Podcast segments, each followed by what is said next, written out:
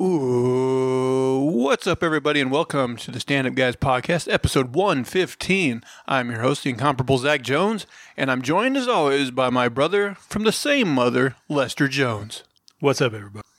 And of course, let's see who else we got with us. It's none other than the ninth wonder, Chocolate Thunder, eating that stink eye and getting that pink eye. Lover of the vag and the tarnished sheriff's badge. He's got two for the pink, one for the stink, tattooing the ladies with his Indian ink. The phenomenal A.J. Singh. simultaneously high and low praise right there. Well, we will be bringing you our review of the uh, She-Hulk finale. They saved the best for last. Ooh, we got some stuff to say about this. We got some talking to do. but uh, we'll save that for for later in case anyone's leery of uh, spoilers. Um, guys, though, what else have you been watching this week? Anything good you want to talk about? I did watch this really stupid episode of Deadliest Warrior. Like, Well, what is Deadliest Warrior to begin with? oh, there there was a show that used to come on, like I think Spike TV. Oh, I vaguely remember this now. Yeah, it was like they would have like these fake battles between soldiers from different times. Right, they'd be like, "What would happen if a Mongol fought a Spartan?" Yeah, bullshit yeah. like it was that. the stupidest show. But uh, they did like the stupidest episode of a stupid show, which was uh, vampires versus zombies. Oh wow, they were really running low on ideas. yeah, they really did. And they were just making up all kinds of shit in this episode. They were like, all right, so uh, a vampire is about six times stronger than an athlete, than a human athlete. a uh, vampire will have a, a bunch of teeth, not just two teeth. And they were like, uh, zombies, you know, they're. They have the bite force of an alligator or something. They were just making shit up. They they tested all this stuff on animals and they were just making up the stupidest thing. It was just so like after watching that episode, you realize that all their other episodes, like Spartan versus Legion or whatever, like it's just it's all bullshit. Like it's so made up, fictitious. Like there's no science behind it. I mean, I, I feel like a vampire is going to be able to figure out how to like shoot a zombie through the head or, or destroy its brains before the zombie's going to figure out how to like put a wooden stake through the vampire. Oh, The, yeah. the thing is, what if you just have za- zombie vampires and va- vampire zombies? That is true. What would happen if the zombie actually was able to convert one of the vampires? Then the vampire, I guess, would go, oh, you know, yeah. after other vampires. I'll, I'll follow this under who gives a shit. yeah. Yeah. It's a thought exercise. and I'm done. uh, what else besides vampires versus zombies? I also uh, I heard that um, DC is uh, getting rid of some of their uh, animation staff. So like uh, Warner Brothers is actually like uh, firing some of their animation staff from uh, DC Comics, like for their you know show cartoons and stuff like that. So I think they're they're divesting or whatever like out of that. Yeah, How, that, how many cartoons do they have? Well, I mean, well, I don't know how many they have currently in production, but like they're the parent company of Cartoon Network, so Okay, so we're not talking about just DC Comics. Yeah, it's also cartoon. Yeah, it's also, well, you know, Warner Brothers, I would say. Although has. Cartoon yeah. Network been doing that much? Like they they slipped. I don't know if they've had a hit in a long time. It's it's hard to tell without having normal like television. Like who knows? Yeah, Mm-hmm. that's true. But you know, when that news story came out a couple months ago that they weren't going to show that new Batman cartoon on HBO Max, and they were going to let them shop that around to other like streamers, like it kind of sounded at that point that for whatever reason they were really going to cut their animation, and I I don't. I don't really know what the reasoning for that is. Like, it seemed like the idea was to make HBO a more adult platform or something, but like, it doesn't make sense to me. Like, why would you leave that kid money on the table, you know? I don't know. But, well, and adults like cartoons too, you know? Yeah. Just, I don't know. It seemed, it seemed like a weird move to me, but what do you think about it? Uh, it sucks to see some of those shows go. You know, I really liked Harley Quinn. I wonder if you know that's gonna go. I mean, that's been such a big hit for them. I would think they would almost like grandfather that one in. Yeah, I would, keep it. Well, I, I say it's a hit. I don't know if that's true, but it seems like at least critically, like people like it, and they're up to like what three seasons or something of it. yeah. So I don't know. I would think they would keep that one around, but maybe I'm wrong. I hope so. I hope they keep it around. What else on the old viewing? Uh, I don't know if I've watched anything. I know we watched Hocus Pocus 2 with the kids. Okay, yeah, you guys, you told me about this. So, what what did you guys think of the long-awaited sequel of Hocus Pocus two? It was all right. Yeah, that's what I expected. I, I knew it wasn't gonna like top the first one. The first one was a classic, but it was like uh, just a fun, nostalgic ride. You know, What was the uh, the main plot of this one? the Sanderson sisters uh, are brought back by um, these by this what this girl and her f- her boyfriend or something. Well, kind of, but there's like that historian who like is maintaining the uh, the house is like a gift shop, but like somehow the book ge- gets him to make a black another black candle, mm-hmm. something like that, and then they light it and They bring back the Sanderson sisters. they come back again. Do they bring back like the brother sister characters from the first movie? No, What about the cat? Pretty much just the uh, the Sandersons are back. There is a black cat, but it's not a. It's just kind of like a red herring. It's not a a, Yeah. a kid. they do bring back uh, Billy Butcherson. Oh, is that the zombie yeah. character? Pretty good. No, I, f- I forget because it's like I've only seen that first one a couple times. The cat was actually like a guy trapped in a cat's body or Yeah. something, right? Right, they killed his sister, and then like they transformed him into a cat or something. At the end of the first movie, does he become human again? Or He gets like he gets fi- to go off to his like final resting or whatever. He's Oh, like okay. goodbye, goodbye, goodbye. One of those. he's the cat that gets to go upstate to a farm upstate. um, did you think that uh, Bette Midler still had it? I don't know if she looked terribly different from the first one. I mean, they definitely looked older, but you know, I, They they had like a casting of them as children, and like the the girl who played her really um, was pretty uh pretty good method actor and like taking some of her like mannerisms and stuff. I felt like yeah, she did a good job. for for a kid, I thought it was pretty impressive. Now, AJ, I almost forgot, but right before we started, you remi- you reminded me that uh, you and I at least did watch that uh, Werewolf by Night Right. special. Um, I liked it. I, I you know I liked the the aesthetically they really like leaned into like a 19 like 40s horror movie with the black and white even like the title cards at the beginning. They even had like the fake like film grain and a little fake film tearing you know just to give you that feel. And then i even like at the very end they kind of have that you know wizard of oz pleasantville moment where it switches from the black and white to the color with the woman. And i thought that was a nice touch. Um yeah what do you think I, I like the show. You know, uh, it, uh, the whole style, like aesthetically, was pleasing. Uh, the story, you know, it's something that I've seen like a million times Right. before. But uh, the style was awesome. Uh, I liked, you know, introducing new characters that I, I definitely wasn't expecting to see. Uh, and it was fun for Halloween too. It was kind of like for the season. So, yeah, I really enjoyed it. Now, like I've I've read a few comics where like that Elsa Bloodstone character I shows never up, heard of her. and like I want to say in the comics her character is like much more like a more cheeky le- character. In, in this, she would seem to you know a little bit ser- on the serious side. Okay. Where in the comics, I think she's uh, you know a little more uh, Deadpoolish kind of style, or not quite as outlandish as- as Deadpool, but yeah, a little bit closer to that. You know, okay. uh, maybe a little more quippy and out there, but um, but yeah, that actress they got seemed fine. Uh, now, do you with these characters like would you prefer they maybe just do one of these Halloween specials every year, or would you like to see them filtered into other MCU stories? I'm down with just a Halloween special every year. I would be fine with that too. I mean. The only place I think you could maybe fit him in is like with Blade, because he's kind of fighting, you know, vampires and the supernatural. Right, right. Like the Midnight Sun sort of thing. Yeah, they could do maybe something like that. But yeah, if they just wanted to do like a Halloween special every year with these guys, Yeah, I'd be uh, down I- for it. I'd be fine with that. Yeah. I think they should do that for all the holidays. Some sort of like, uh, you know, like Thanksgiving. I don't know how they would do Oh, that actually. Hawkeye! Oh, well, better, better than that.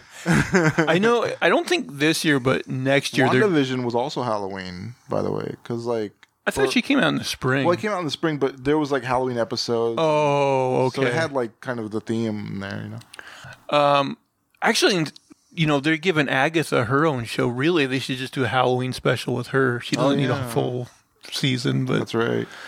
They are doing that Guardians of the Galaxy Christmas special. I don't think this year, maybe next year. Oh, okay. So that ought to be entertaining. Um, but yeah, it is fun for them to do those things every now and again. Yeah, yeah, I appreciate. I used to love the Simpsons when they would do their uh, Halloween specials. Those were my favorites. You know, I don't know if it's true, but there was a rumor online that Marvel, instead of doing like so many like of these series of like, you know, so many like half hour episodes, they they might just do like, you know, a special uh, that's a couple hours long. You know, which I think I would be in favor of, to be honest. Yeah, especially when it comes to certain like She-Hulk type shows. Right. We could just like review like, you know, Yeah. one show and uh, not drag it out so much. Yeah, Um, but yeah, Werewolf by Night, I, I would recommend it to anyone who hasn't Yeah, watched it. fun Uh, watch. I think it's worth it. Yeah. Um, let's see, you guys watch anything else? I don't think we talked about it. I did like polish off the monsters. Like I watched half of it drunk, Oh, you actually watched that? and then I watched Holy the other half shit. at their house one night. oh yeah, I watched some of that too. It looked terrible. It was yeah, it was as advertised, super campy, uh, just kind of uh, yeah, just something completely different. well, you know, I saw one review of it, and they're basically like, this was definitely made for like kids, but they're uh, at the same time they're like, but I don't know if kids today would be into the monsters, you know. So it was like, who is this made it's, for? Uh, it's an interesting question. like, did it actually make sense? I mean, roughly, yeah, it had a storyline. Visually, was it shitty? I mean, it was, it was like the advertisement. It was super campy. It was choppy. It was. It had like a lot of the, um, you know, basically cutaways and themes that you'd see in in the the old show. Did it have any like legit laughs in it? Uh, not too much. And it wasn't like so bad it's good type of thing. I don't know. I was drinking, but I wasn't really laughing. I only finished half while I was drinking, and then I was like, "Yeah, I'll, I'll finish it out," because I, I was just looking for something to watch. Oh, I did want to say R.I.P. to Angela Lansbury. I wanted to talk Alright. about this because, like, many times I'd heard you like um, opine that like if you were 50 years older, like you would have been you would have been hitting that or like pretty good. They they've been passing her pictures around like now that she's dead, like of her Yeah. young. She was a stone cold fox when she was young. Yeah, no, no, he was like. You know, she'd be writing like my my murdered vagina. She wrote my absolutely utterly destroy, There'd be a destroyed down parts. She wrote That'd be a murder she couldn't solve. my anus is ruined and there's a horrible pink sock now. She wrote. Zach Jones fucked me so hard that my dentures are loose. She wrote. I think I did solve the murder. Zach just put Angela Lansbury down. She is the star of one of my all-time favorite movies, Bedknobs and Broomsticks. You ever watch that? I've seen some of it. Oh, yeah. it's so good. Witches fighting Nazis. It doesn't get any better than that. You always anything with Nazis takes it up a notch. Oh, there's a quote we can pull out. I finished the uh, that sniper game again. The oh, Sniper Elite 4. sniper elite is it four or five? Yeah, one of those. Did you like it? I love shooting Nazis. You going to pay that extra money to for the Hitler It, expansion? it- it's my favorite genre. Just capping Nazis. Nazis- And sniping. I like sniping games. It's so black and white. Like we can we can all just agree Nazis are the bad guys. But like, yeah, there's no gray line with Nazis. Yeah. It's like they're Nazis. yeah. But I'm sure there's somebody out there who's like my uncle. I don't want to. Play, I don't want to play a game where there's like a like a gray line. You know, Yeah, right. it's like, hey, America's uh, going to Iraq to kill people for oil. right. like, hey, uh, yeah. hey, there's a kid. Yeah, that one feels a little more. Shoot him using your drone. Ten thousand points. It's like a ah. realistic, like Vietnam simulator. Like, oh, I just killed this whole family in village, burnt it down. That'd be an awful mission. Go burn this village. yeah. Um, People running away, napalm. Just awful shit. the only other thing I watched is uh, last night. I watched the most recent episode of Andor, which uh, was the heist episode. You know, they've As been bu- predicted. they've been building up to the heist. Man, you got to get on board with this show. It's really good. I mean, I probably will watch it at some point. It's definitely got a like I was saying, like a very different tone than all the other Star Wars shows. It's much more serious, much more grim, but it's it's very good. Man, heist. There, there's always got to be something that goes wrong in a heist, doesn't it? Everything. Well, the more that goes wrong, the better. That's the theory be- behind a heist film. If it just worked, then you'd be like, oh, "That was a bullshit heist. no fucking problems." They do all this planning, and then it's just like, yeah, worked perfectly. It's like Groundhog's Day, where he just walks up and walks away with the money. that was a lot easier than I would have thought. But yeah, Andor continues to impress. I like it.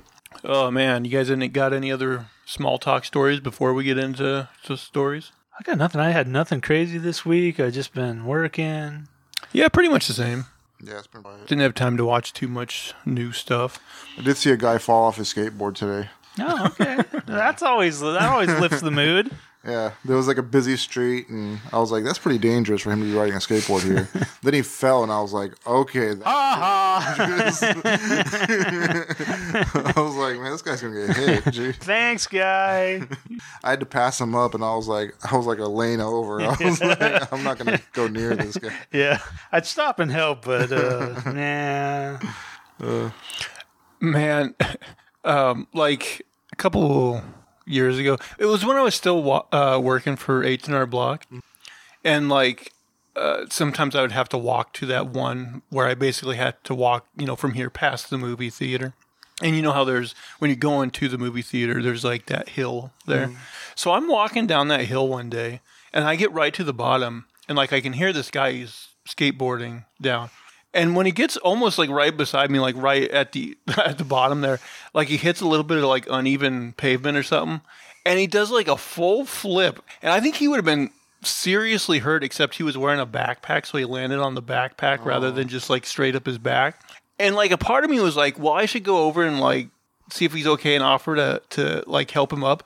But at the same time, he was carrying this like really large teddy bear, and I was like, God, I don't want to risk this.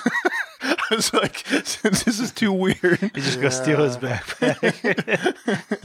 The teddy bear killer. yeah, it's like he was giving me a weird vibe. I mean, it is weird. Like, why would he be like skateboarding, holding this like giant teddy bear? Maybe it's just uh, break his fall in the front. I mean, he might have been better off if he fell from like on the front on the bear. But yeah, he did like this whole flip and like landed on his back. he wasn't like laying there bleeding out, and you're like, "Oh man, that sucks." No, That's he, a bad one. no. He got back up and he He's skate. like, "Sorry, I have this pathological thing where I can't be late for work." he got up and skateboarded on his way. But you seem fine. All right. like if you're a skateboarder, you're gonna take some knocks. I guess Oh, that's yeah. just part of the territory. but yeah, but yeah, once I saw the giant teddy bear, I was like. I question this guy's sanity, and I don't really want to get involved. Right. this guy's obviously making good life choices. he just skated boarded from like 300 miles from a carnival to give his girlfriend this. giant I mean, teddy bear. yeah, it could have been a, like a totally sane guy, and he's like, "Oh, I got my girlfriend this giant teddy bear," but I didn't want to risk it. Um, guys, should we get into story time? I ain't got much for you. I don't know if I have anything for you. Let's see. That's promising.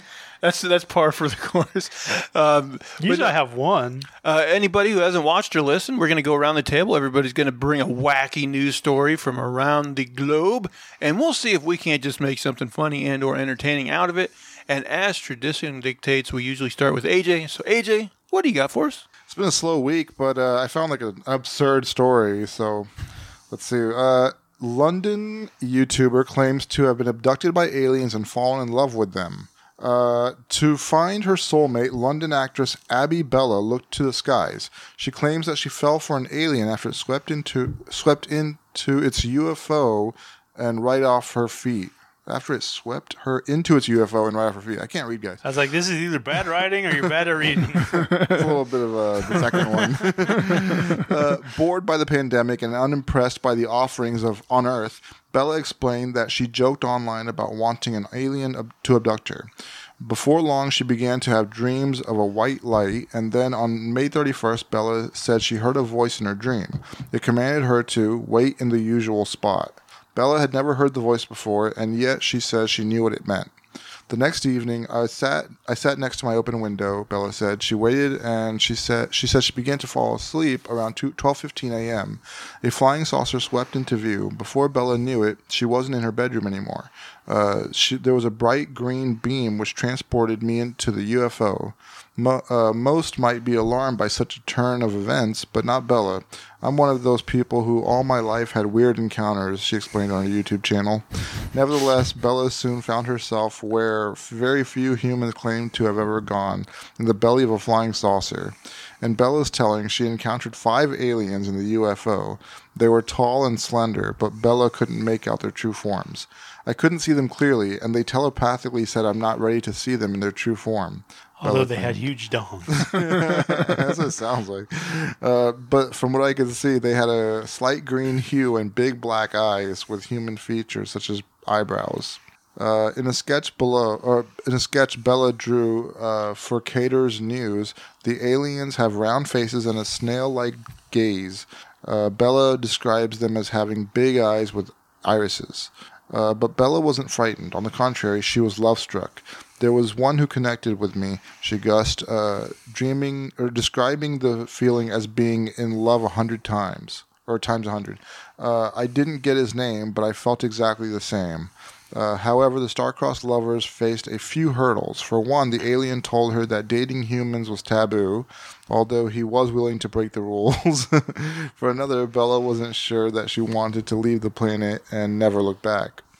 Uh, he said I had to consent to go with him, but I didn't want to say yes in the in case they took me forever. So sadly, Bella left the UFO after just 20 minutes, and back on Earth, she bemoaned the gaping differences between aliens and Earthmen. Aliens offer an extra quality of care, she said. Men on Earth just tell lies and have double standards. Some, Bella noted, might be squeamish about Earth alien relation, Earthling alien relationships, but they just haven't considered interspecies dating. Bella hopes to be a pioneer in this field and normalize interplanetary love. Although many have raised eyebrows, uh, raised an eyebrow at Bella's story, she hard, she's hardly alone in claiming an alien encounter. During the pandemic, sightings of UFOs have surged. The Naf- National UFO Center reported that sightings jumped up by 1,000 by a thousand in 2020 to 7,200 recorded encounters with extraterrestrials. Uh, for a long time, said Peter Davenport, the director of the UFO Reporting Center, the government thought that, that people like me are just crazy. We're not. uh, okay. The report will examine. They're coming of, around. the report will examine a number of, undoc- un- of documented encounters with unidentif- unidentified flying objects. To date, the government still cannot explain the unusual movements of these objects. They have mystified scientists and the military. As for Abby Bella and her alien love, Bella has not hasn't given up on her long distance relationship quite yet. Although she understands if her lover is concerned about cap- being captured by the U.S. by the CIA. Uh, she hopes that her alien suitor will brave the risk and visit one day from an- the Andromeda Galaxy. Until the day comes, Bella keeps her overnight bag by the window, waiting for the next time she sees a flash of light from the heavens. I'm going to put on some green face and go to this lady's house and see if I can't uh, luck out. Piece of green paper into a circle on Just like this green construction paper mask with black eyes. her brain will do all the work for you after that. You ever notice how people they claim they've uh, been abducted? Uh, they're they're always uh, yeah, they're never wrapped too tight. yeah. That's how they choose their victims. It's like, hey guys, we got to go for the dumb ones. Man, uh, like apparently, like Dan Aykroyd's one of those guys that's like really into this, and he he believes you know people are abducted all the time, and he's always talking about oh, there's this person, this person claims they lost time. You know, they they woke up and suddenly it was like an hour later. I'm like, hey, you're talking to fucking crazies, Danny. well, I guess like he comes from a family that was like um, into the occult like that, like looking for ghosts and shit. Oh, so he's a real life Ghostbuster. Right. So it, it's like, um, yeah, it's part of his family heritage somehow, which is, yeah, it's strange. But yeah, interesting. Let me ask you about UFOs. Do you guys think any of the UFOs that have, you know, uh, been spotted by like, let's not even say like loons, but like by the military, supposedly. Do you think there's actually been, you know, extraterrestrial crafts that have come to Earth? I don't think it's absolutely impossible. Um, I, I mean, there are ideas where we could move objects probably within our galaxy. I wouldn't say another galaxy, but we could reach other stars within a reasonable amount of time. I don't know. It just the universe is so big. Well, the universe is big. The nearest uh, galaxy is insanely far away, but inside the galaxy, there are stars. You know, we could reach. Like theoretically, we could reach other stars within our lifetime. But I mean, that's moving at like light speed, right? Uh, a good fraction of light speed, but that's uh, theoretically possible. But like the nearest galaxy, I want to say is like 50 million light years away. Yeah. So that's that's pretty uh, difficult. But there, I mean, there's still science we haven't discovered yet, and then contradictions. There's this this one guy, I think his name's like Bob Lazar or something like that. Yeah, I've heard of Bob Lazar. and he like he used to work for the government and like he went on Joe Rogan or something and like he he claims that like like I think he claimed that like a, a spacecraft crashed here the government's in possession of it and that like Multiple spacecraft. and he said like they couldn't like get it working or something but that it used a device that could manipulate gravity to basically obtain like a large amount of Right, speed. which is some kind of idea of how, where you could get very fast speeds. right But But a lot of people have like discredited him, and you know, I don't know. yeah, I suspect it's not true. He claimed they found the spacecraft in some kind of like archaeo- archaeological dig or something. But I don't know. But you know, he did um, Rogan. He had like this Navy guy on there or something, and he talked about how like they saw this craft. They said they called it like uh, said it looked like a tic tac almost or something. You know, that kind of shape. And they cla- he claimed that it was making moves. You know that were faster than anything our technology could pr- possibly do. Right, but nobody's provided any like actual documentation. That's the problem. Anytime these claims are made, there's like not uh, substantial enough proof. But he was like, like if he's crafted a story, like he's done a decent job of it. Like he's got like gaps in his explanation that he's just like I don't know, and like kind of black boxes and weird shit, and you're just like, yeah, I don't know, I don't know. He seems like a smart guy who's telling a decent story, but yeah, who knows. But yeah, I mean, I have read papers where they they thought they could send something maybe like the size of an iPhone to the nearest star, and like if they put everything in place, they could maybe get something there within a span of like 20 years, which, I mean, that's a pretty short amount of time. My only thing is like if alien crafts are here and they're like observing us, I'm like it, it pisses me off because I'm just like, um, okay, like reveal yourself already. we definitely need the help.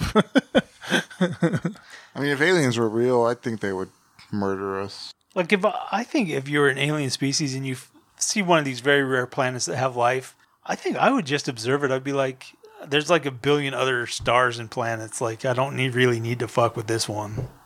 See, I, I don't think a um, alien race would murder us because, like, if they have the technology to reach us, that means their civilization has been around like a lot longer than ours.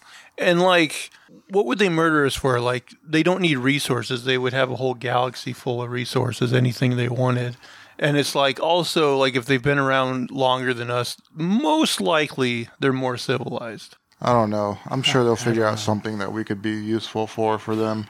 Like, Unless it was a situation where like their race was like destroyed by an AI and then that AI is coming for us.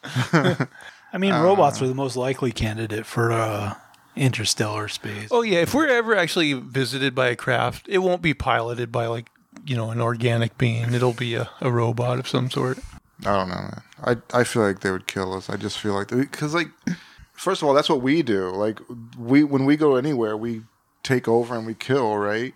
And like that's what all animals on planet Earth do. Like all living things, like they go and they eat and they they feed off of each other. They take resources from each other. Like But you could have like a ro- robot civilization on something like desolate, like Mars. Yeah, robots. That's one thing. So if, yeah, if it was robots, but if it was like a living, you know, organism, like I'd imagine, like the fact that it's even here, it would say, It. I mean, but if you are like a living organic thing from another place, like another like planet with living organisms, is probably going to be like a huge disaster for you. I mean, you're going to show up and like fucking like weird fungus is going to start growing on you. and You'll be like, "What the fuck is this shit?" So uh, there's these there's these books called like the three body problem, I think, or like there's these books by I think this guy named Lee Sin. I, sure. I mean, I've heard of the three body problem, which is basically like like if if like a life form finds other life out in space, like it attacks that, right? Like it eliminates it because if there's life out there and you can find it, then it could find you, and if it finds you, it could kill you. Like kill them before they kill you, essentially. I mean, that's not the three body problem I know, but uh, it could be a co-opted into like a sci-fi story. Um, I mean, it depends. I've heard others where like, you know, if you encounter like a species or a, a group where they have some kind of like violent tendency where you think they're going to be, you know, problematic. Basically, you just isolate them, and I don't know. that book or whatever that sci-fi series, the Three Body Problem.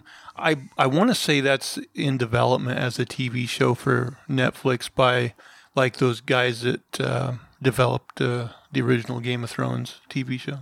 I'm not, I'm not sure. heard of it. You don't know the author.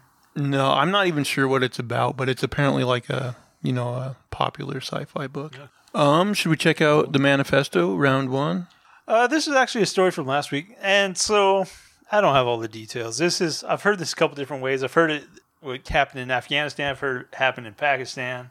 I don't know if it's false news, fake news, true news, but the story is there's a guy and um, his donkey gets loose and it goes into a mosque and there's basically one or two religious leaders and they kill the donkey and the farmer gets you know he's irate and so he goes into this mosque and he kills like 13 people or something Damn, and so like he does this and he leaves he, he's definitely like the John Wick of with a donkey instead of a puppy. John Wick's donkey. and uh, yeah, so the people in the mosque, they're irate and they, they band together and they go to this guy's village and they kill like 35 people and like it was like 30 women and like a few other people. Jeez. so yeah, like 40, 50 people died over this this donkey. Jeez, where was this at? I've, I- I've heard it, it was Afghanistan. I've heard it's Pakistan. So God there's damn. a couple different sources. But the Middle East, anyway. yeah, Man, yeah, that's fucked up. the man loves his donkey. Hmm. like, first of all, like it's fucked up that they would have killed the donkey instead of just like getting it out of their church or Right. whatever. It's fucked up that like he would be like saddened enough or angry enough over it that he would kill thirteen people.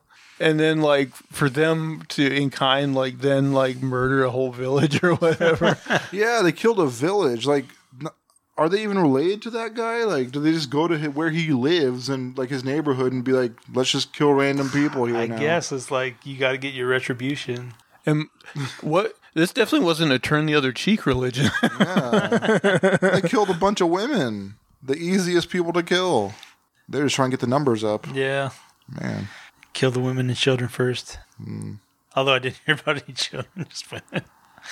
That is a really. First of all, okay, that is a bad look for a mosque to kill the donkey in the first place. And then, okay, yeah, this guy definitely went John Wick and killed a bunch of people in that mosque, which is nuts. But then the mosque killed 40 people in the village. By the way, did they kill him? It, I, I it didn't say that they actually got the guy. That's what it sounds like. They didn't get him. They just went to the village and killed him. So now he's going to kill the whole church. He's gonna come back even Now that vi- that village has to band together. They're going to make a movie out of this one day. Yeah. It goes and kills everybody in their county. a county bands together and goes and kills everybody in their state. The whole country gets killed off over this donkey. this guy starts World War Three. Donkey wars. the ass herd round the world. Putin's just sitting there on his button. Uh, after that, like after World War Three, people will be like, "So sacred are donkeys. Nobody shall ever touch one again." All right. I heard that like uh, donkeys are still popular um, with like herders and stuff because like they have this weird instinct where they don't like anything like dog related, so they'll kill coyotes and wolves, and they'll like they will hunt them down and kill them. Donkeys? Donkeys, like they are they do not like them. Like instinctively, just anything dog related, they're not having it. Well, guys, speaking of ass, should we get into our She-Hulk review? I thought you were going to get into Angela Lansbury. No, we already talked about Oh, that. we can talk a little bit more. I've been watching this uh, YouTube channel where this girl, a lot of her content is reviews of Murder She Wrote. And oh my That's a lot of content. There's so much murder in Murder She Wrote. Like everybody she knows is getting either accused of murder or there's some sort of like how Th- she lives in the She, middle of she's like nowhere. the straight up Forrest Gump of murder. Yeah. Well, that's like one of the jokes out there is like, is she murdering all these people? like, she's the, the one common denominator in all these stories. she's like, she's just framing everybody. I mean, then like she's like, it was him with the pillows. We should make another show that's basically like how she framed every person.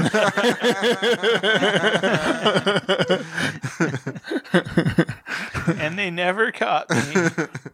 you know how And they're like, like best friends that like retarded cop who's like, oh, good job. you know like Columbo had that gimmick where like Columbo always opens where it actually shows you the it's not, not a murder mystery. They show you the murder murder like committing the murder.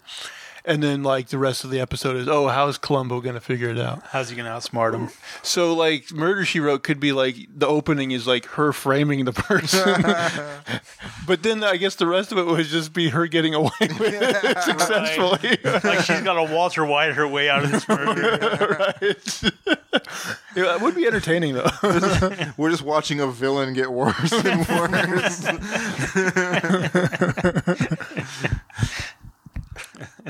I'd watch. I'd give it a chance. All right, guys, should we now finally get into the finale of She-Hulk? Oh, if we have to. be prepared. She-Hulk episode nine, entitled "Whose Show Is This?" Not mine, I don't think. Mm. I Yeah. mean- Oh. I'm I'm still actually processing this episode a little bit because like we'll get into it, but there's a lot. the implications of what happens in this episode are mind-boggling. um okay. There- there's so much. yeah. And, yeah. It's We'll we'll Let's get into all of it. Uh, so we start. Uh, Jen has a dream uh, that's basically an ode to the the 1970s Hulk show, which I, I kind of like. That part of me was like, the entire show should have been this. it might have been better. It probably would have been better. she uh, after that dream, she awakens in prison because they had to reuse that set that Emil was in prison, and she's greeted by her friends, her lawyer friends. Uh, Jen, she wants to go after the bad guys, but Miss Book tells her to take a plea deal, which involves her putting on the inhibitor bracelet. Um, so it's it's on the news that yeah, she she can't be Hulk anymore, she Hulk anymore. And I guess I mean she's cleaning out her office, so I guess it got her fired from her job yeah. too. Yeah. Um, Fired. they don't actually like show her boss firing her, but you know she's cleaning out her office and everything. Uh, Jen is hounded by the media, and so that causes her to move in with her parents. But does that even do her any good? Because in the news, it shows the news is camped out at her parents' house because her dad, Perfect Stranger's dad, is like, you know, running them off with his hose or whatever. Well, part of me is like, okay, you can't afford rent anymore, so um, Yeah, I think you can save some money on rent. And just, Oh, is like- that what the implication was? I don't like know. she didn't have money anymore. Yeah, that, her- that was my right. her dad says like uh, if you can't find a job, you can always stay with us. Oh, okay. I mean, it just I never know what the time frames on this show is like because it's not like she would have ran out of money like immediately, Right. you know. But or your lease. so Jen and Nikki um, have like you know a traditional like conspiracy board with the tax and the strings and all these pictures of intelligentsia. So they're they're trying to like figure out who's behind it all. So at this point, like the entire like season, I've been like, who's gonna be the bad guy? And it's like, okay, we're gonna have to like all these plot problems where we're like, it's not building up to anything. It's like, who's gonna be the bad guy? And so finally, like, it's intelligentsia, and we're like, okay, we thought that was a possibility. It's intelligentsia, I guess, and uh, let's see how it plays out. Go ahead. oh yeah, let's see how it plays out.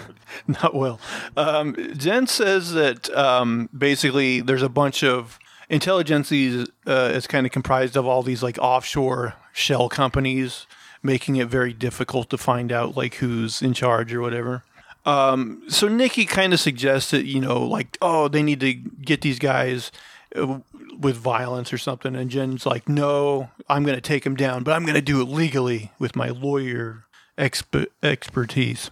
Um, so that shithead guy Dennis from like the earlier episode, Dennis. he he goes on the news and, and says that Jen used to date. He and Jen used to date, and that she was a psycho long before she got the superpowers. Call back to being him being just a horrible person, man. Uh, there's a scene where Jen's in bed and she's like, um, she's kind of lamenting the fact that um, she she's not able to turn into She-Hulk anymore, even though that's you know what she thought she wanted in the previous episode. Uh, Jen texts Bruce, but he's unavailable. So then she texts Emil, but he's also unavailable. Um, so she decides she's just going to drive to Emil's house because I, I guess in that previous episode he said like she could swing by anytime. Whenever, yeah. So she, at like 12 p.m., she's like, oh, it's, uh, or that's, is it a.m. or p.m.? Oh, yeah, I forget. But AM would be at 12 oh dark Midnight, o'clock, she's like, I'm going to go see Emil because he said anytime. Um. Oh, so there's one small scene like before I, where like to embarrass Jen, um, her mom gave Nikki this video of her like partying and dancing around in yeah. college. The, the crazy dance video where she like slaps her own butt. Yeah, yeah. So Nikki decides to upload this video um, to Intelligentsia um, as bait to like attract them. Right. And I put she's instantly like not even a second goes by and she's instantly invited to this private intelligentsia meeting. She is a trusted unit of this group now. But intelligentsia sends her message that says bro, so they just assume that she must be a guy. Must be. So she's like, "Oh, I'm going to get pug on the case." Oh, yeah. Hey, Pug. I, I need a favor, even though I'm insulting you all the time. Um, so Wait, Jen, what's his name? Did his name have part Pug was part of his? i- his last name was like Pug, Puglioso or something. okay, yeah. So slightly logical, not purely insulting. So she shows up at Emil's house and she's greeted by Wrecker. And they do kind of do this like red herring thing with him where you're like, is he going to do something? Right, you never trust him because you're like, well, he's part of this shit heel group, and then like it's always questionable why he was in this group at all. So yeah, So Pug and Nikki show up at the meeting and Pug is wearing an earpiece um, so that Nikki can still kind of talk to him, although it starts to like cut out. Um, so Todd ends up being at this meeting, and Todd admits to Pug that he is the leader of intelligentsia. dun dun dun. He's the Hulk King. Oh my god. it's all coming together. Which I mean, AJ, you kind of called it with this guy being a, a bad guy, but like we thought he was going to be an underling and not like the main dude. Yeah, I didn't see that coming. uh, yeah. By the way, now that we know like he's the main dude, in that scene, like you know, was it last episode, the one where he, he, him and She Hulk were at dinner and he was like hitting on her? Do we think he had even more ulterior motives there? Like if he, Like, if she would actually, fucking point? like if she would have actually shown interest in him, like would, Would he have gone for it? Yes, exactly. You think the rejection is a key point in this? Uh, You know, and they also made a a point of it last episode to show um, Todd talking to her boss, that Mister Holliway guy. So I was like, well, are they going to make him a bad guy? But he wasn't even in this episode. yeah, so weird. There's so much stuff that doesn't. It's not even close to making sense. Um, so Wrecker gives Jen some tea, and again, I was like, oh, is this tea going to knock her out? You know. Um, Yeah, why would she take drinks from this guy? She know she has like no like. uh well, there was that one therapy session, and they all became friends. Yeah, there's no barrier there. She's just like, yeah, okay, I'll trust you again. Um, so Wrecker tells Jen that Emil's down at the lodge, which of course ends up being the place where this meeting is taking place. Um, so Emil is a guest speaker at the event and arrives as Abomination. Why would he like send her to that? Like, why wouldn't he try to misdirect her? Well, I have another question here. So, like, at this point in the story, we're like, oh, are they going to heel turn Emil? It certainly seems like it. We find out in short order that no, he's not really a bad guy, but he's like, but then if that's the case, Why is he talking to these guys that you would think he knows to be shitheads? Well, this is so monumentally like just stupid and ridiculous. So it involves like um, in this group session, like the the guy comes out as the the the king or what was he? Oh yeah, Todd the Hulk King. Hulk King. But like also he's like, yeah, Emil put this together. So it ties in Emil as being like a bad guy and he shows up at the session or whatever. And it just it, so I was very confused about that. it's so stupid because so here's the story we're supposed to believe. Emil was in prison for I don't know how many years, busted out periodically by Wang. But Wong. going Wang last time it was Wu, this time it was Wang, but it's actually Wong. I'm the, it's terrible. Poor uh, this, this is the most racist I've ever been. but uh, on accident. but uh, okay, so Wang or Wong. is it Wang or Wong? Wong. Wong. Rhymes with dong. Wong, dong, Wong. Okay, so Wong has done this multiple times. And it, it comes out like they build him up to be like an okay guy who's done his time. Like he wants to come out and be a good guy. And then he comes out and he makes a secret society. Like he's a leader in this. And ah, God, well, we have to get more to to include how stupid this whole storyline is. But like, yeah, so apparently he's done all of this to come out to be part of a leader of this bad group. God, this is so bad. Well, and, and I don't know if Todd was Todd.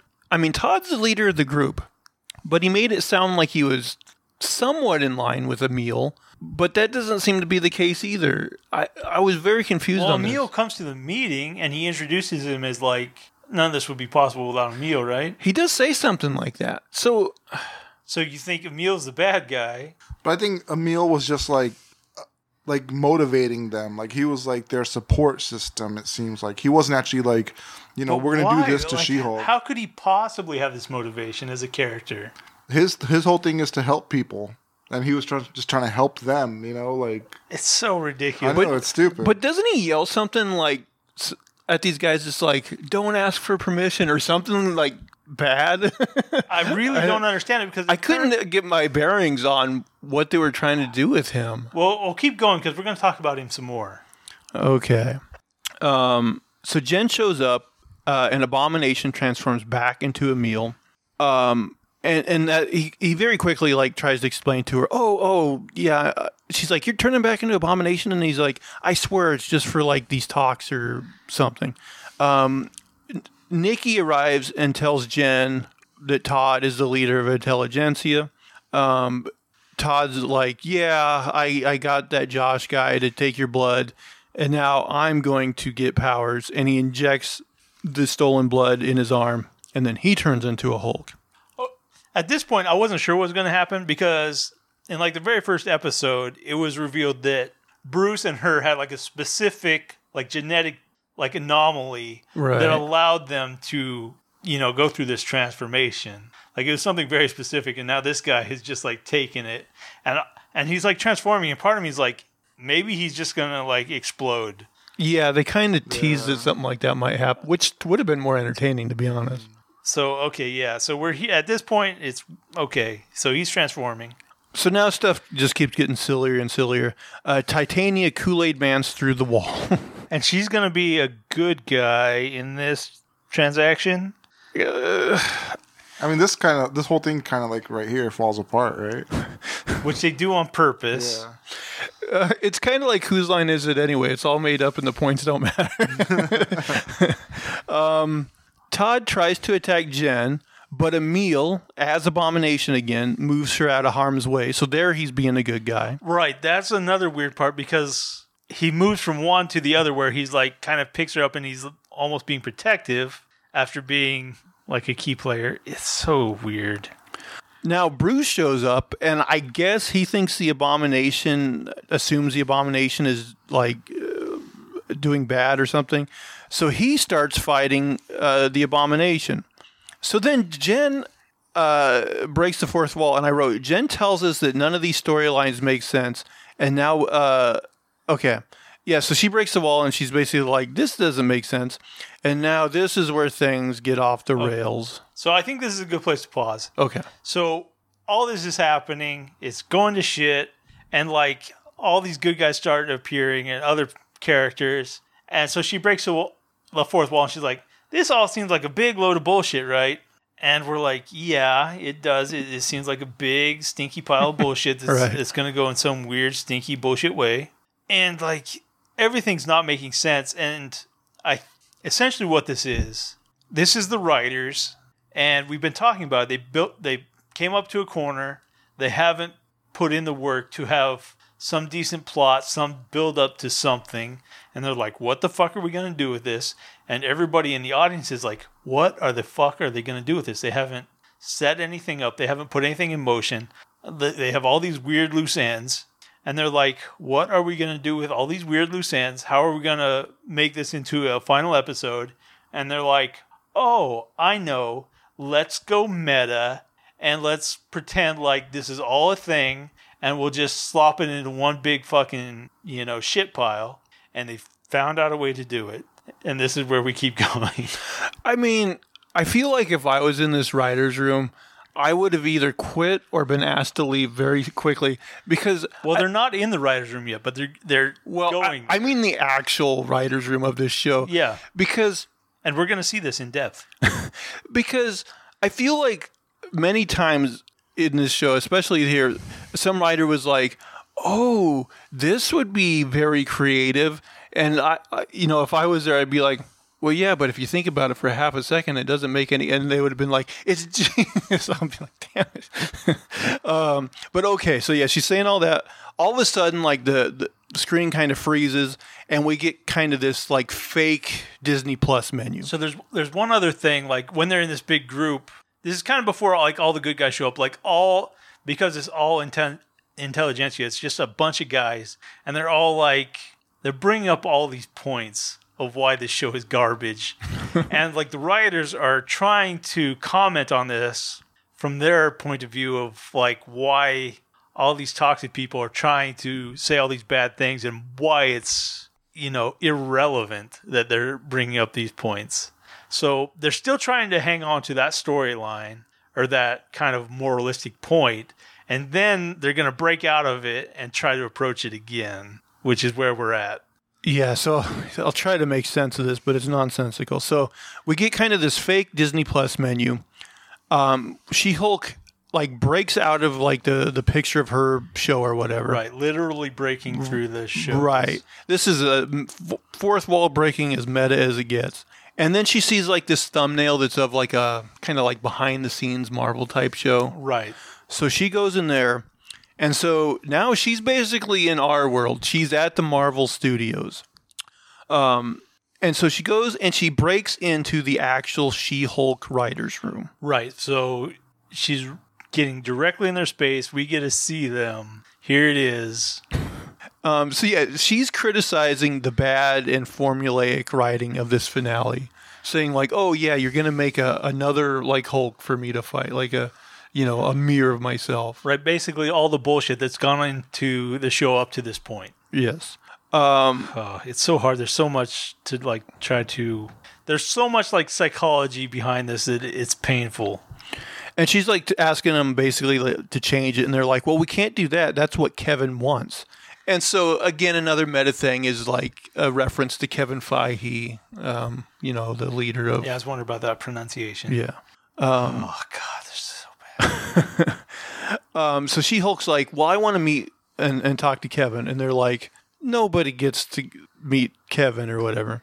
And more than that, one of the characters is like, "I will literally kill you," because apparently as a writer, he has the, the ability to kill her. And at this point, it's kind of revealed, I think unintentionally, that the writers are the real villains of this show. you don't have to tell me twice. um, so yeah, she goes to meet Kevin. These there's these security guards that try to stop her, but she just like easily defeats them, no problem. So we find out Kevin, and and I could see this because I, I was watching with subtitles on, so it's you know Kevin is an acronym. There's a period in oh, between they all the letters. you yeah. that. that. That's kind of a spoiler. Um, so Kevin is a robot, which stands for Knowledge Enhanced Visual Interconnectivity Nexus. Okay, so pause here. Like she says she's gonna go get Kevin, she's gonna talk to Kevin, and they're all like trying to stop her or whatever. And like you see, okay, she's gonna go see Kevin, which everyone's like, okay, she's we've gone to the writers. It's time to go to Kevin Feige, whatever. And you're like, okay, so here's Kevin Feige, and then she shows up and it's Kevin the robot, and you're like, well, this was so good. you, and I think they pitched it as probably she was going to see Kevin Feige, but like he did not want his name anywhere near this fucking pile of horse shit. And he's like, um, let's try Kevin the uh, Kevin the robot. I don't know. I, I've heard like he's one of those guys that doesn't really like the spotlight, so I'm assuming they never had him on board. It's it's with. possible, but it was definitely like in my mind that's who you- she was going to see, and I was just like, it's just like that would have still been terrible. Just the fact that yeah, it would here. have been awful. But they they at least broke my expectations, which usually is a good thing. I don't know, but Kevin the robot. So they start to talk. Um, oh yeah, Kevin tells She Hulk to change back to Jen, and and to do it off camera because the effects are too expensive. Right. Right. God. Which I was like, uh, yeah, thanks for explaining that. So Also, how did she had that inhibitor? Did it explain like how she got uh, past the? Uh, I don't think it ever did. yeah, it just happened. Um, so I wrote the character of Jen somehow knows all about the Marvel universe, and so this is the thing I really have an issue with. So she, because she starts talking to Kevin, and she's like, she starts talking about like how a lot of people say the Marvel movies are formulaic and all this. I forget exactly what she says, but she's talking about Right, she's, Marvel. She's moved beyond being in the universe. and on the screens behind her are like the movies playing and, and shit like that. However, whatever happened, she's in the metaverse. Right. He, he, here's the thing. She's essentially talking to her God. But not only that, how does it make sense that she basically knows that her universe is fake? Or she, you know what I mean? She, her character, So painful. I, I fucking hate Meta so much anyway. I mean, sometimes if it's just like a sly reference, but when it's worked into a show like this, you start thinking about it and you're like, it makes no sense. Yeah. Th- this means this whole show, Like she knew. she knew she was in a show. You know what I mean? pretty much have to come to that conclusion. Yeah, but she's. I mean, she kind of. Whenever she breaks the fourth wall, she always like you know says something that kind of makes it sound like she knows she's in the show anyway. I, I mean, I'm definitely biased. I hate the fuck. The fourth wall stuff, I was like, okay, I can deal with it, but the meta stuff it never fucking works. I always hate it. I mean, I- just the implications of her knowing this. Like, why is she ever surprised? I mean, Yeah, so now the story is she can write whatever she wants and do whatever she wants. Which there's there's also a line like she's where Kevin is like says something about her going to the big screen. She's like, really? And he's like, no. I mean that line was kind of funny. Well, it, it was probably the funniest line, but at the same time, you're like, I can see where this is going nowhere. So now, Let, let me go through. Oh, go yeah, ahead. g- yeah. No, good. I want to see. Well, I just was gonna go through this and then we can kind of come back to it. But um, so she play, pleads her case to Kevin that the show is very formulaic and doesn't have to end so predictive, so predictably. Uh, she convinces Kevin to take away Todd's powers, so he goes from Hulk back to Todd. Remove Bruce completely; he doesn't need to be there. She says she wants to hold Emil accountable, uh, which will come into play here in a few minutes. Uh, and she wants to change uh, from nighttime to daylight because why can't the take place in the day? Um, she also like mentions that like oh I like that Daredevil guy he's dreamy bring him back. Um, so I here's where they kind of try to future proof themselves. Kevin says Jen won't be able to ever access him again. Um, so now She Hulk returns to the new ending where Todd is being arrested. Uh, she transforms uh, into Jen and tells him that she'll see him in court. And then Daredevil shows up like she requested. Um, Emil agrees to go to prison for 10 years for violating his parole. So he's being held accountable. Um, so now Jen has a barbecue with her family and Matt.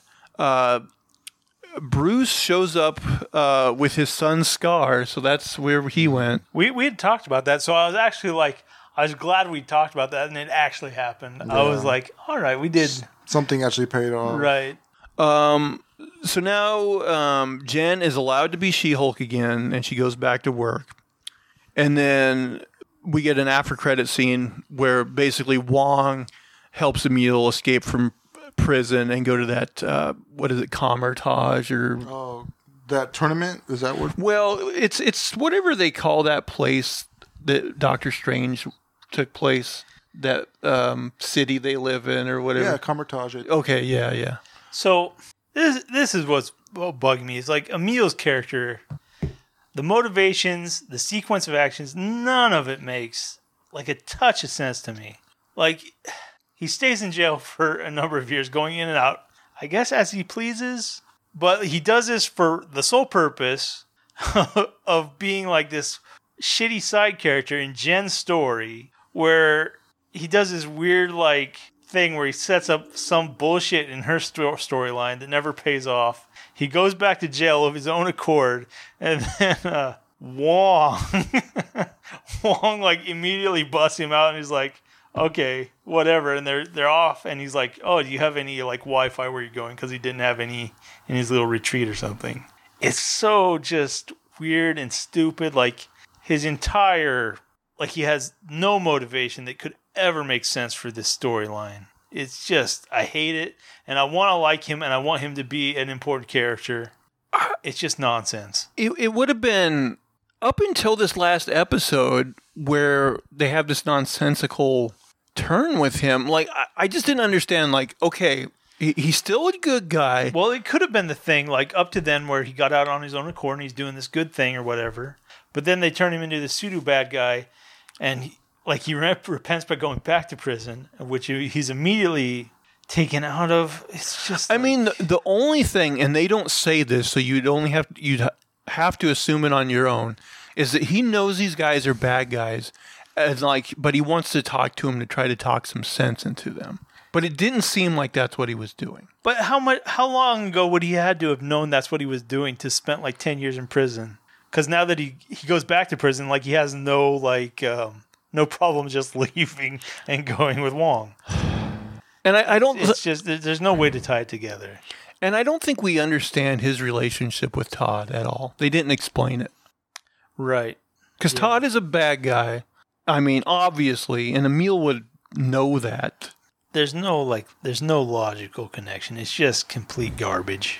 But still, the thing I'm hung up on most is just the meta stuff. Because even before she turned into Hulk, I mean, she has a superpower, basically. I mean, to be able to know. I, I guess that's a, a secrets of her power. universe? She knows she knows exactly how to break out of her movie and go approach this and I mean, she's she's essentially like a, a multiverse jumper.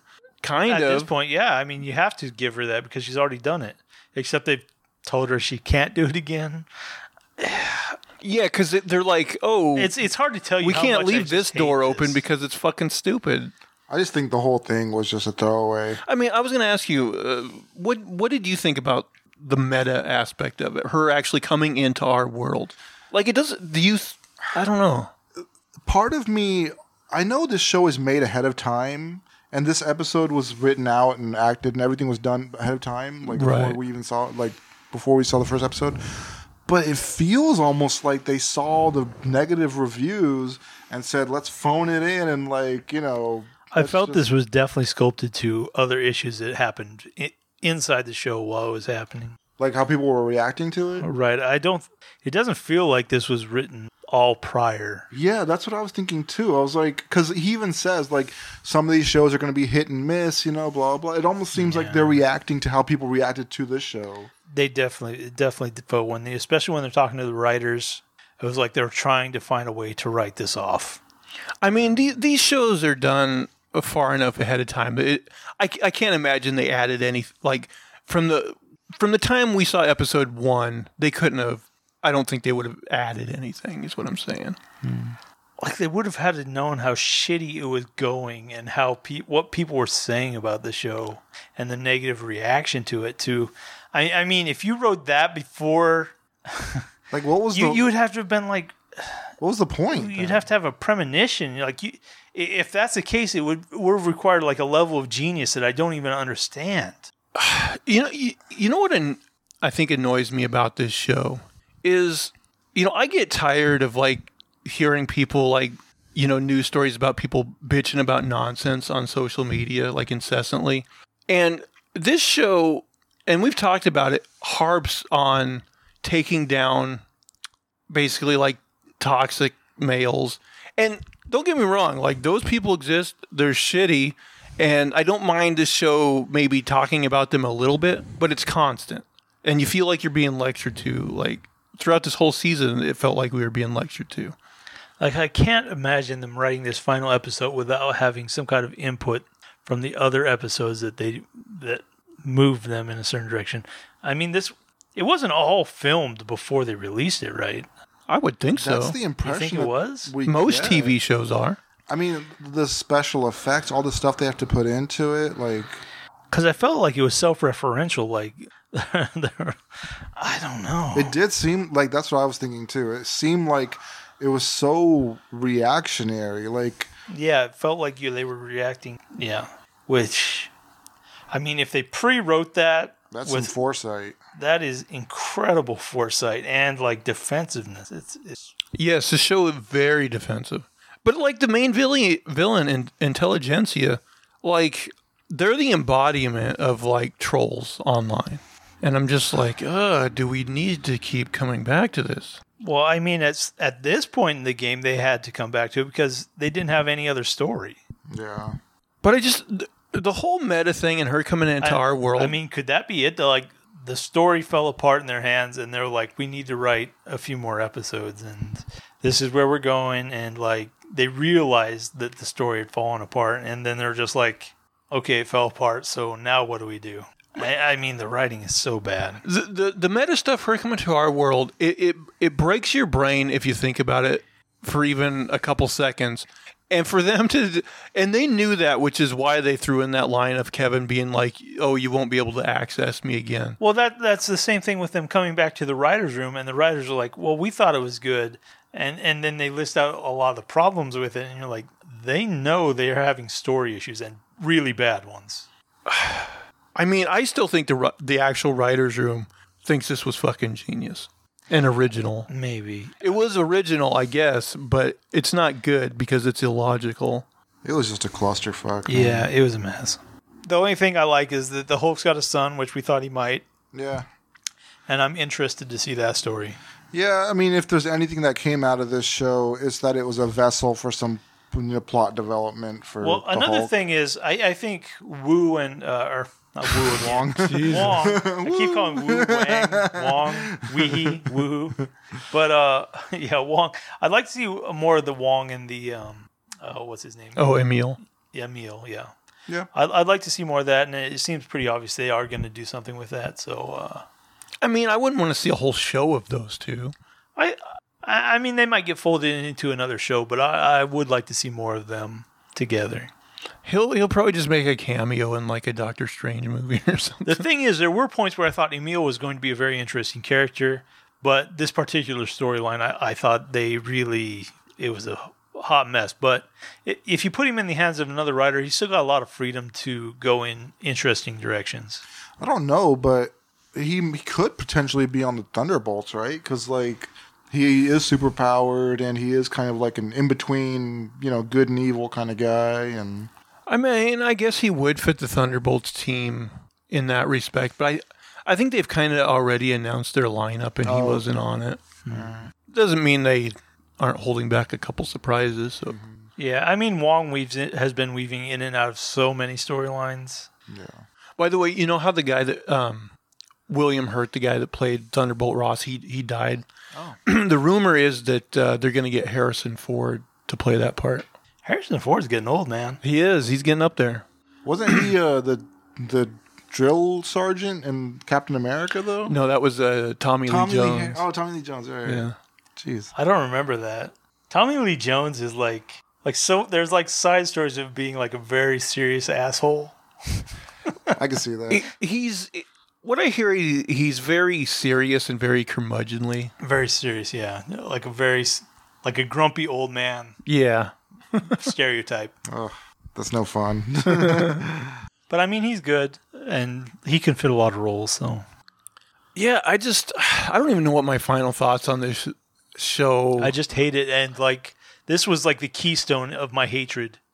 Yeah, I feel really let down by it because like they, I felt like they misin they mis uh, informed us on what this show would be. You know, like if it was just going to be some throwaway that you don't have to like invest your critical thinking into and like trying to understand what's go- what's going on and everything, then you just put it on the background. That's one thing. But if it's like you know we're told that this is this is a Marvel show, it's going to count. Like you know, it's going to matter in what whatever else is going on out there and we're like reading into it and trying to figure out what's going to happen next and you know it wasn't wandavision it wasn't loki it was it was just some blah show that they really didn't put a lot of effort into going anywhere I, I mean, if they're going to do it, I, I would either completely reboot or just like get an entirely different set of writers and go a different direction. I mean, I'd walk in there and be like, everybody's fired, everybody's fucking fired, and, then that would be that would how it be how I started the first episode in the meta space,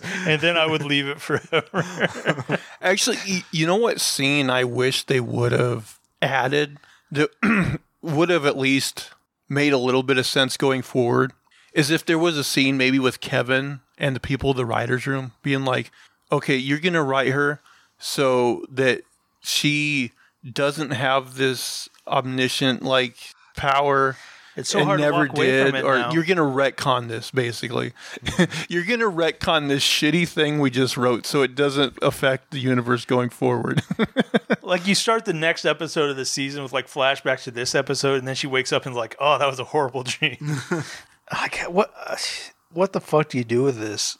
It's such a it's such a blemish on the like the entire universe. It's just garbage. so like are they going to make a season two I don't know. I don't know. I don't think it was good enough to warrant another one. i don't think I'm so. curious what the ratings were.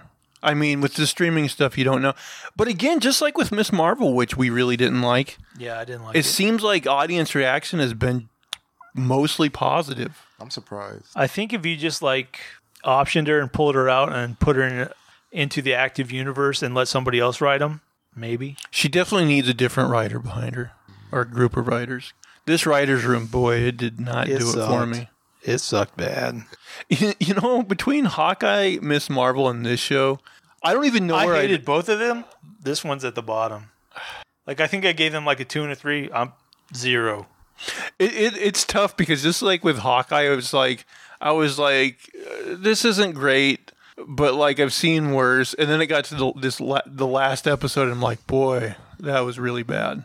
Yeah i mean only thing i can give hawkeye is that at least it was consistently one show the whole time It was more of like one storyline. It was more consistent. yeah Uh, it I mean, it it wasn't as bad as this. yeah It wasn't. I hated what they did with Kingpin. yeah that was anger inducing. no i mean i think I they- like think they Kingpin a lot, and I, I I feel like they did not do him justice. But I really thought Hawkeye was going to be the bottom of the barrel. I thought the best part of this show was Daredevil. Yeah, yeah. Yeah. The one thing I'll say about this show over like Miss Marvel is like even though I I didn't like either of them, I felt like this show at least was more entertaining than Miss Marvel, which I just thought was kind of bland and at times offensively stupid. Well, this show is offensively stupid at points too, but Yeah, I just felt Miss Marvel was like for it was really kid you know, Yeah. oriented. This was at least geared towards adults, but I gotta say, this is under Miss Marvel for me. This is bottom of the bucket for me. I, I hate meta so much, and then it was just so bad altogether. if there's just a meta reference, like sometimes that's fine with me. Um, but like this, yeah, this did not work for me. I don't know what you thought. yeah, I mean, I was expect when I when I first went into this show, I thought it'd be cool like Deadpool, you know, like sure she breaks the fourth wall, you know that might be interesting, but the way she does it, it's not fun, it's not clever, it's not Yeah. you know she's not like Deadpool you know, in that sense. So You're right. Every time she fourth walls, it's never funny or anything. yeah, And the other thing with Deadpool is you can almost write off the fourth wall breaking as, oh, he's crazy. Yeah, he's, he's talking to himself as much as yeah. Right. yeah. It's not like it was portrayed in in this show, you know. Um, boy, guys, any final thoughts uh, on on She Hulk? Well, it birthed us Scar, so we're gonna see the son of Hulk where that goes. I'm interested in what happens there. I'm interested in that. Hulk has had like so many different turns in his character, probably maybe more than anybody else. the most development for sure. And like, I find that I, I really like that because like at first he's like the most flat character, and I really don't like him that much. He's like he's one dimensional. He's angry. You know, he's Hulk smash. And now he's gone through like kind of all these transitions, and now he's got a son. Um, I don't know. I, I've become I've I've definitely softened towards the Hulk. Like he was probably like during the Avengers, he was one of my least favorite characters, and now I've really come to enjoy him. Now, are you guys more interested? Would you guys be more interested in a series that explored, you know, those missing years when he was in space and like how did how did this son come to be and what's that story? Or would you guys rather be like, oh, what's Hulk and son together like? Well, I think they'll have to give us some of that backstory. I don't think I need it all, but yeah, I, I, I would see mainly the story with the two together, and maybe enough backstory to make it interesting. Yeah, but I, they would have to explain why Hulk didn't tell Thor anything. You know, like he, he lived this whole Right, that life did- with all these events and everything. Yeah, that's that is a question. Like, when exactly did this happen? Because it, it doesn't seem like it would have happened while he was training with the Grandmaster. It, it would have happened between um, Age of Ultron, which is where he left, and before Thor Ragnarok. That's a weird space. But that's when it would have had to happen. Yeah. That's when he was in in space or whatever. I mean, you also have the question of like, how did he find out? I don't know. It's- well, it's- that's uh, what happened in the case. I mean, that's what we assume happened. When like the that's why the spaceship was, I guess, trying to find him. That's why they took him. You know, we assume that Yeah, happened during you're probably right. this show. so I don't know. I, I, I I'm curious to see where that goes. Yeah. Of course, maybe She Hulk will just find Kevin again and have him make the son disappear. like I have to admit the the Scar story it is a little disappoint, disappointing that he showed up like that because like if you see his story like the actual like breakdown of what happened how he was born and you know it's like this crazy story where Hulk was sent by the Illuminati to Sakaar. Uh, he crash landed there and started a whole new life and you know he meets this lady and you know they have like this revolution on the planet because he she's like uh she's pretty powerful and he's powerful of course and he's like this champion fighter and he he frees these people and forces a, a rebellion and becomes their new leader and everything. And uh, you know part of the scar is born from that from him meeting that lady but then there's a, a explosion from the ship that the Illuminati sent uh, Hulk to Sakaar in, and that explosion kills uh, both his wife and supposedly Scar, the son. But uh, Scar survives in like a, a kind of a crazy like it's, it's like a there's powers involved, you know, like Oh, uh, okay. planetary powers. So uh, that's how he survives, and Hulk doesn't know it, but. You know, he, it turns out he has a son later on, so uh, maybe they'll come back to that. But oh yeah, I would assume like it, it'd be weird if they didn't like kind of explain that. There's like, Oh, nope, that's a he just has a son now. yeah, that they they would be leaving out a lot. So I assume at some point we'll get a show that kind of explores that or Yeah. something. I'd like to see more She-Hulk, just not in this format. Yeah, I'm. I would if it's good. Yeah, I'm down. Yeah. Yeah, I kind of felt that way about like, uh, you know, Kamala Khan, Miss Marvel was like, I'm down to see her in other stuff, but I don't need more of this. Right. Yeah. um, yeah, so there you have it. We weren't particularly uh, fans of this uh, finale of She-Hulk or the show, really overall.